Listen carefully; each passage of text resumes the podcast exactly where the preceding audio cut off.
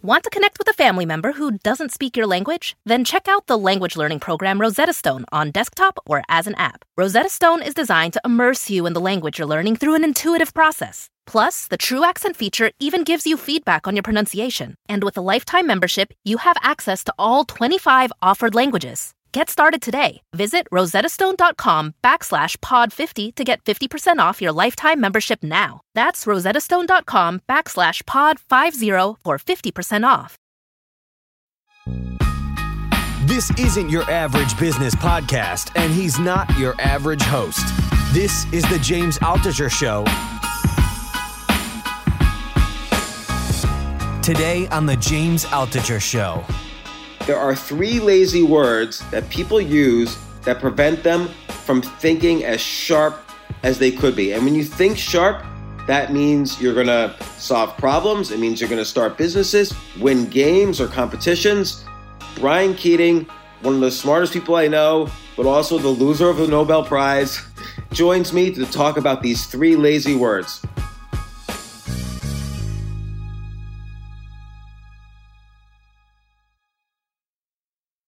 Professor Brian Keating from UCSD, famous Nobel Prize loser. Brian, do you mind that I keep introducing you like that? No, as long as you add the prefix uh, handsome and lovable, as well as uh, with a great aroma in front of loser.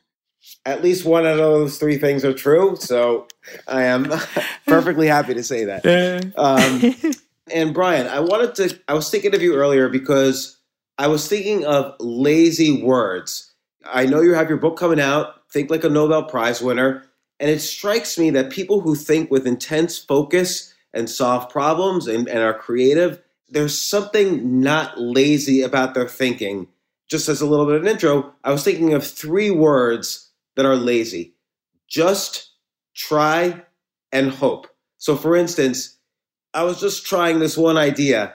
It seems like a lazy way of doing an idea. Like, if you were I, I don't know a better way to explain it. In chess it's easy to say like oh i was just developing my pieces.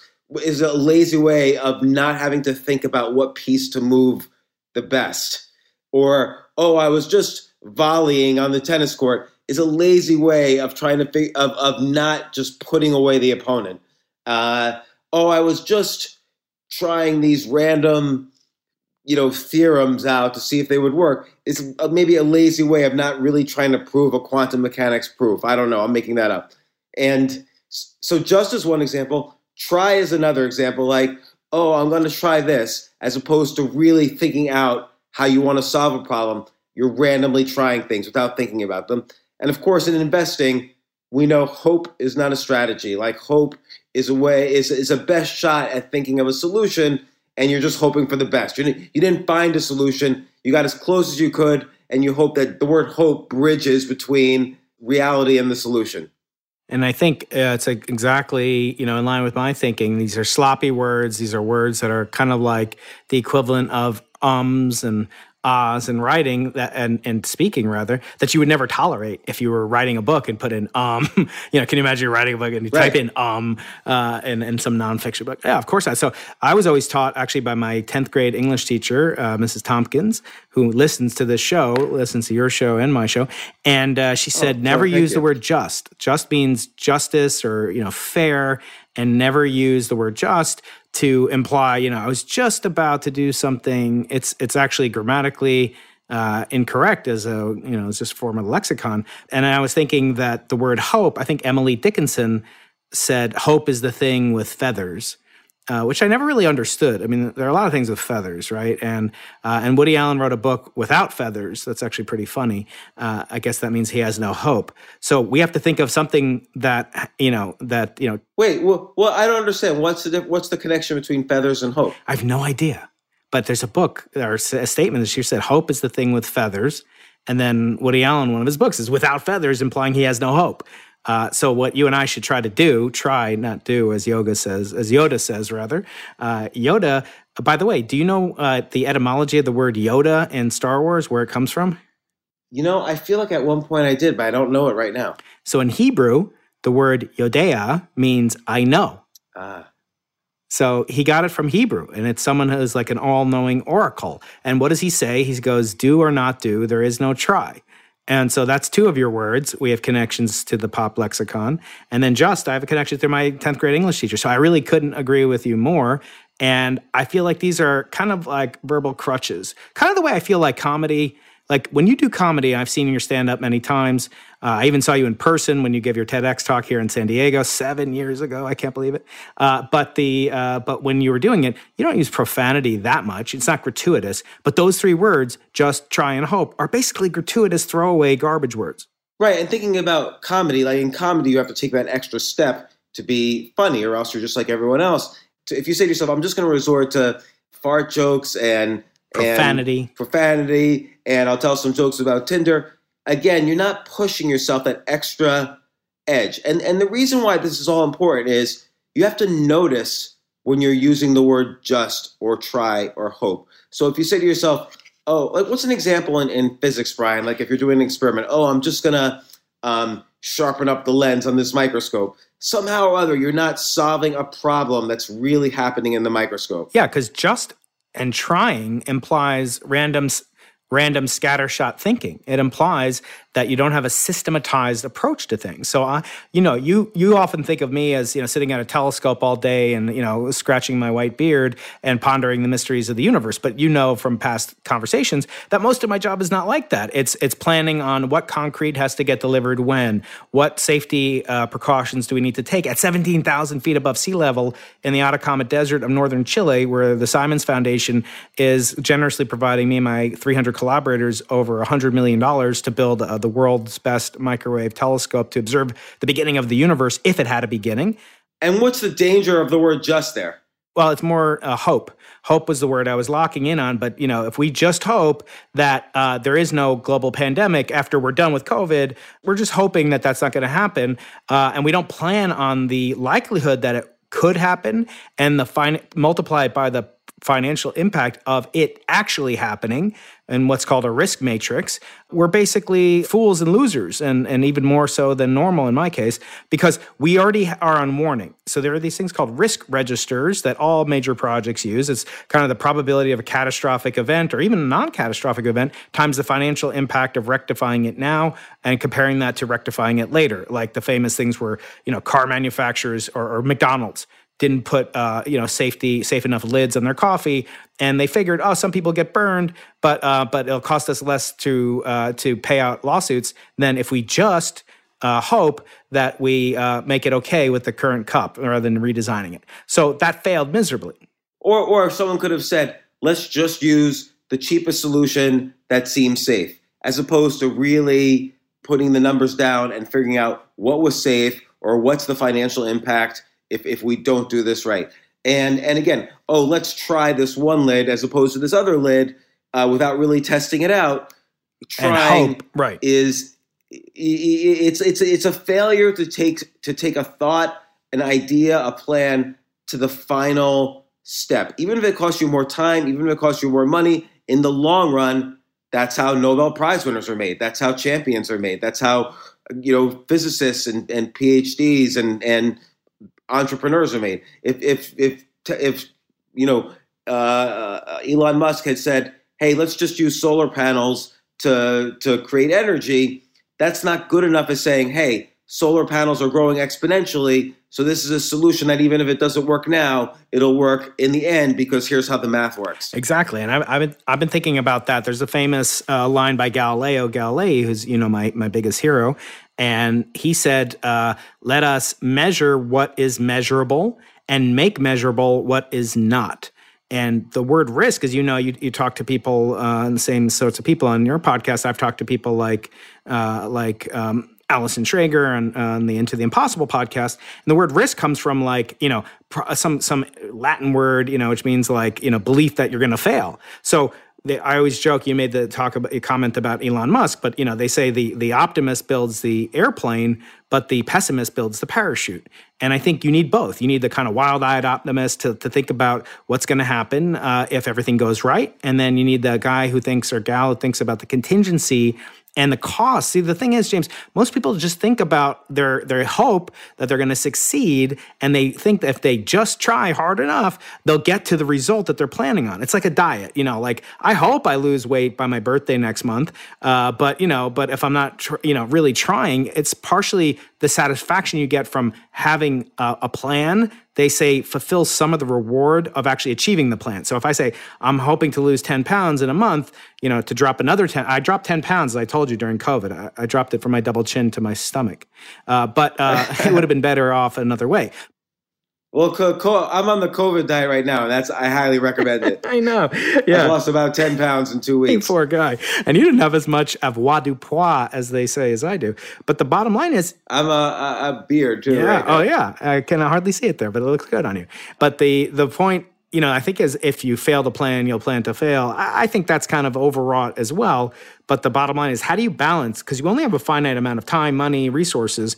How much do you put into the non-hope or or the planning uh, and the doing rather than just the hoping? Right, because you can't plan for perfection, mm-hmm. right? And that that's a that's a, fa- a, path to failure as well. In fact, you mentioned the invention of the airplane. Samuel Langley, who was given a $2 million budget in 1900 by the US government, he assumed that the plane would have no wind. So he wasn't allowing for any, um, you know, uh, uh, turbulence. Whereas the Wright brothers baked in the fact that there would be turbulence. So they were able to say, you know, they were able to, to plan for imperfection, and that's how they invented the plane faster than a guy who had 2 million more dollars of them. But the diet example is a great example too. Somebody says, "Oh, before my wedding, I'll just I'll just fast for 2 weeks." Just doesn't work. Just as lazy it's lazy thinking. Anyone who uses the word just, it's lazy thinking. You have to have a plan. Exactly. And you know, the interesting thing about hope is uh, if you look at absurdism, the philosophy of absurdism, the idea that life might not have no meaning, so you have to develop your own meaning. You know, one way to find meaning is through hope and faith and that's a valid way. But even much better, or perhaps better, is acceptance of the good and the bad around you and develop meaning in your life despite that, as opposed to relying on something artificial or, or something like faith or hope. It's interesting in that way. I wanted to ask you about that because I, you know, uh, I've hit a couple milestones lately on the podcast and on the YouTube channel. You know, I'm over like almost 34,000. So I, I finally have more YouTube subscribers than James Altucher, which has been my lifelong goal since I was 10 years old. I have to. I still have to figure out what to do with my YouTube channel. I cannot make it work. But go ahead. I will help you. And it's mainly from Noah Kagan and his wonderful producer, Mitchell Cohen. Shout out to Mitchell. But, you know, I was thinking, like, well, what's my strategy? You know, do I want to get to a billion subscribers? You know, no, I, I, don't really care about that. I, I have a very keen goal. As Galileo said, what you measure, you should you should measure well, and what you can't, you should make measurable. So here we've got a very measurable statistic, you know, number of subscribers. So then what do you optimize beyond? What is your metric? What is your goal? And I'm trying to think about that in terms of like planning forward because I'm starting to get some of the negative aspects of that. In other words, I'm getting people that are, you know, kind of trolling me, baiting me, you know, trying to get me involved in their little squabbles with people that have been on the show or criticizing me for having on people like Avi Loeb. Like yesterday is a perfect example. Uh, this, this, you know, uh, former scientist and now he's a journalist uh, named Ethan Siegel, very bright guy. He was a theoretical cosmologist, writes for Forbes magazine. I read it every day. But he's like calling out Avi Loeb because I, like you, had him on my podcast, except I got breaking news from him. You know, the minute this new Galileo project was was announced, I, I had him on. And he actually had asked me to join their advisory board of oversight, which is wow. you know, not paid. And I said I, I, I volunteered to do it because there's so much hype and hysteria and lack of Galileo's invocation to measure what's measurable. And so now it's just like cell phone cameras. He talked about in your show, you get this grainy, you know, camera. It's not going to help if you have 10 million iPhone cameras all looking at the same event. You need better technology, better. T- this guy Ethan uh, was you know criticizing Avi as a hype man, as a charlatan, as a you know essentially like not not quite accusing him of fraud, but saying it's it's like you know people should beware and Brian Keating you should stay away from him. And and uh, you know, I just thought you know because he's only in for his own good, and they have a long-standing beef, and and I actually have refutations for most of what he said. But I'm like, do I answer this or do I just hope it goes away? Like, do I get involved with it? And like, this is like a squabble between this guy Ethan and Avi, and uh, and wh- why do I need to get involved in it? Like the guy tweeted at me, so I'd get involved. But do I have to take that? No. No, I think the way to stay with science is to stay on the science and rise above.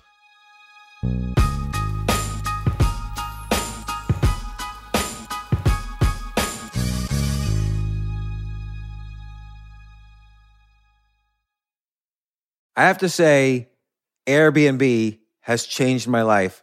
I just love staying in Airbnbs. Like in about a month, I'm going to Cocoa Beach, which is right next to Cape Canaveral. I'm going to watch some rocket launches. I'm going to, of course, be staying in a very nice Airbnb on the beach. And it's just such a great experience. Like the whole world is available to us now because of Airbnb. But whenever I'm at an Airbnb, I always realize, you know, I the home that I left to come to this Airbnb, I could be making money on that right now by hosting and and being an Airbnb myself. So, and I've known people, I had a friend who basically, you know, made a living from turning his home into an Airbnb. So if you have a home, but you're not always at home, you do have an Airbnb there. And it's an e- it can easily fit into your lifestyle and it's a great way to earn some money. Your home might be worth more than you think. Find out how much at airbnb.com slash host.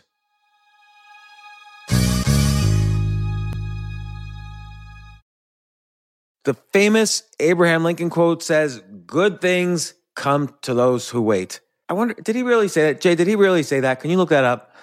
Regardless of who said it, that's only part of the quote. The full quote is, Good things come to those who wait, but only the things left by those who hustle. Well, if you're a business owner and want the best people on your team, the same applies. Uh, and listen, I've interviewed 1,500 people now and a lot of entrepreneurs. I can safely say the one thing consistent among all entrepreneurs and CEOs, the, the successful ones, is that it's all about the people you surround yourself. You, if you hire well, you're going to have a great business. And, you know, thankfully, ZipRecruiter puts the hustle in your hiring. So you find qualified candidates fast. This is so important. And I, I want you to try it. You could try it as a potential employer or employee. You could try it for free at ziprecruiter.com slash James. ZipRecruiter's smart technology finds top talent for your roles right away. Immediately after you post your job, if you're hiring, ZipRecruiter's matching technology starts showing you qualified people for it. And I will tell you that I signed up on ZipRecruiter as a potential employee. You know, I just wanted to see how it works. And right away, it started matching me with really amazing potential employers. So give it a try at ziprecruiter.com slash James. Let ZipRecruiter give you the hiring hustle you need. See why four out of five employers who post on ZipRecruiter get a quality candidate within the first day. Just go to ziprecruiter.com slash James to try it for free. Again, that's ziprecruiter.com slash James. ZipRecruiter, the smartest way to hire.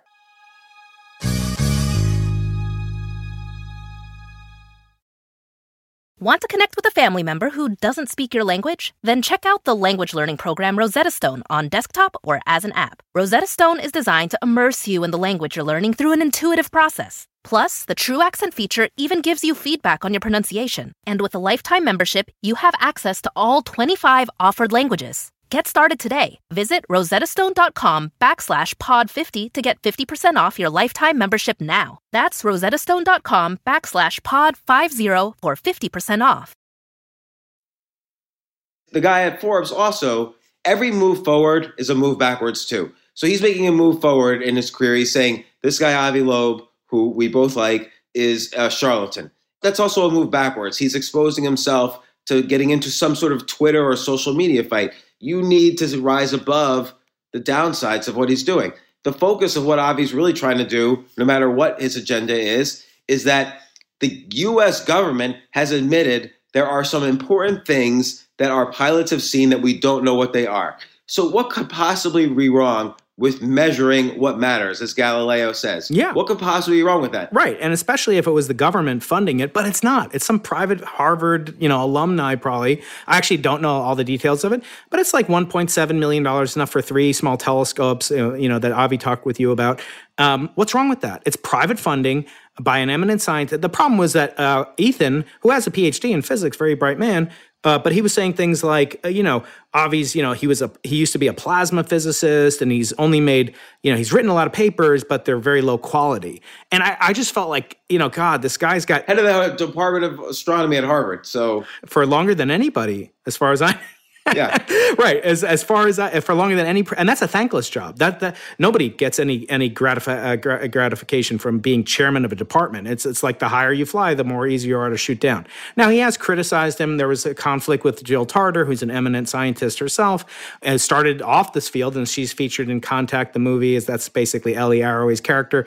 Jill's a hero of mine and uh, she endorsed my first book. And they had a big blow up and it was caught on, on video. And avi behaved in a way that is indistinguishable from toxic masculinity. And we talked about that on my pod so i'm like what should i do? Not have him on my podcast? Like and then i had lawrence krauss on which uh, you know is another guy who's super controversial. And people are like how dare you have him on? He had all these accusations and and you know he's pals with jeffrey epstein. And i'm just like you know look what what people I have on people I don't agree with all the time, James. I don't agree with you half the time. We come to blows when we're in person. What? We, we, no, I don't even agree with myself half the time. I mean, come on, James. You know, like I don't know what the hell I'm talking about. the thing is, though, you are a scientist. That's what you do for a living. That's what you love since you were a child. That's why you're close to winning the Nobel Prize. You have a code of science. What is science? It's asking questions that could be measured. It's coming up with a way of measuring them through an experiment or a theory that you could prove, and then doing it. And then it's just lazy thinking, I think, to get into the squabbles, to get into the politics, to get into the gossip. Buddha, who was a scientist of his day, I don't believe nobody, nothing in Buddhism is about faith at all, by the way. Buddha says right speech. So, what is right speech? It's not engaging in the squabbles and politics. It's saying are there unidentified flying objects and how do I identify them? That is right speech in, in this sense, in, in the scientific sense, in the Buddhist sense, in the non lazy sense. You're not just saying, hey, I'm just going to uh, defend Avi and then go back to the science, or hey, I'm going to hope that this blows over. You're just going to focus on the science and finding the truth. Now, if the truth depends on if Avi's going to fall apart because he's he's getting too much admired in the squabbles, that's another story. But he's not like that. No. And he found the funding. And uh, look, I'd like to know, as Avi says, you want to know are these unidentified flying objects uh, alien nature? Are they Chinese in nature? Either way, it's important to know. Are they weather in nature? It's important to know because our pilots are being affected by it and I made this point to him, and unfortunately, YouTube has a very, very good algorithm. Uh, so I had my super producer Stuart Volkow uh, find some images of the Hubble Deep Field. Have you ever seen this Hubble Deep Field, James? It's like all these galaxies and no stars. Yeah, I call yeah, it the it's cosmic. It's the cosmic wallpaper. It's literally the cosmic wallpaper. It's the farthest you can see Yeah. with like actual formation of gal- galactic structure. Beyond that is the cosmic background radiation that I study, and that's literally 13 billion years, you know, afterwards in some cases. So anyway, so I had uh, this discussion with Avi, and um, and I said, Avi, the Hubble Deep Field, that's not data. So all these people are clamoring for data, and I say that is an image. That's a beautiful picture. It's inspiring. Maybe you could say you could to- torture it and say, well, if I count up each one of the galaxies and I multiply by how much size that uh, occupies on the sky, then I multiply by how many patches it would take to occupy the whole sky. I can estimate roughly the number of galaxies in the universe, and that's actually what we do um, how many how we know there's 500 billion plus or minus 400 billion galaxies in the observable universe. So i said that to avi and he agreed with me and he said oh that's a great point. And then unfortunately stuart my super producer used a video from youtube that has some copyright associated with so i got a strike and they made me take it out of youtube. And so it's it just kind of cuts from from me at saying like look at the hubble deep field and then it's like and now onto other new you know. But but the point being james is that it's not just taking it's it's a strong who would you call you know, would you, who, we, we talked about this a month ago when I was on uh, your show, you know, does a, is a pilot an expert, you know, uh, is he an expert or she an expert? Yeah. And, and I've talked to some, they're, they're experts in certain things. Um, but, but astronomers are also experts. We're experts at looking up and surveying the night sky with a cadence and providing tons and tons of actual data, data meaning not just pretty pictures, spectra, calibration, flat field, dark field, all the information that goes into an astro- astronomer's uh, observation of a galaxy. We should apply that same toolkit to looking for this very important subject. The problem is it gets associated with, you know, prosthetic forehead creatures and it becomes a laughing stock. But um, and I think there is something to say about, you know, Avi promoting a lot of what he does. You know, even my friends that like him are like, wow, he's really still selling his book. And I'm like, no, he's got a new book. It's 850 pages and it's about astrobiology. So I give him a lot of credit and he's surely energetic. But look, yeah. James, this is a privately funded, you know, search for something that is one fifth or one twentieth of the budget spent by the government, which we don't even think is sufficient because they can't identify, you know, a Chinese ICBM, I don't know, a drone or something. Who knows what the hell? Anyway, it's something's something is interesting. I'm not saying it's probative, but I made the point. Who would be most interested of all? James Altucher, owner of Stand Up uh, New York and the proprietor of the James Altucher Show, or an astrophysicist who has a stake in understanding the ultimate laws of nature? You have a stake. I have that same stake. Plus, and and you know, there's the good reason as you always say, and the real reason. And with that, James, I, have got to go and on a uh, telecon, which is where I'd ra- not not rather be. I'd rather be on a telescope. No, no, and I appreciate it. I, I, I think to, to summarize, if you catch yourself thinking the words just, oh, I just did it because of this, or I'm going to try this, we'll see what happens, or I hope this happens. These are lazy words. Notice them in yourselves. I notice them in myself. I notice them in the selves of students or listeners or whatever. And it's examples of lazy thinking. And I know you have a hard stop, uh, Brian, so I appreciate it. This is an important topic, and I hope people listen and take it into account in their own thinking. And uh, James, I, I hope you feel better. Just try to take care of yourself, my brother. No, you know what? There is no try. You know, and here's the thing. I will say this about Yoda is that doing something is better than trying something. Yeah, absolutely. Doing is the best marketing. If you start a business and sell it, that is good marketing for your next business. Yeah. If you do a successful experiment as opposed to try a successful experiment, I don't know if you tried hard enough, but if you did it, I'm willing to trust you yeah. on your next experiment. Doing is the best marketing. It's like uh, Sideshow Bob says in uh, The Simpsons. He says, uh, What is this with attempted murder? Do they give you a Nobel Prize in attempted chemistry? See you guys. Well, I love wait, it. Wait, wait, oh, yeah. Brian. Yeah, yeah. I'm gonna I'm gonna hold you one more minute. Yeah, yeah. Because you brought up you brought up the etymology of the word just. Yes. Just, of course, means fair, but also originally just meant exact. Yes. Like this fit this this block fit just in the structure. But then etymology became lazy and the word just means almost fits now. Yes. It just fits. Which is the opposite. So ju- right. So so just itself has become a lazy word about itself. So always a, this is a dangerous word, the word just. So be Brian, careful. You will win the Nobel Prize if you do not use the word just. That is my final advice for you. Goodbye. Bye guys.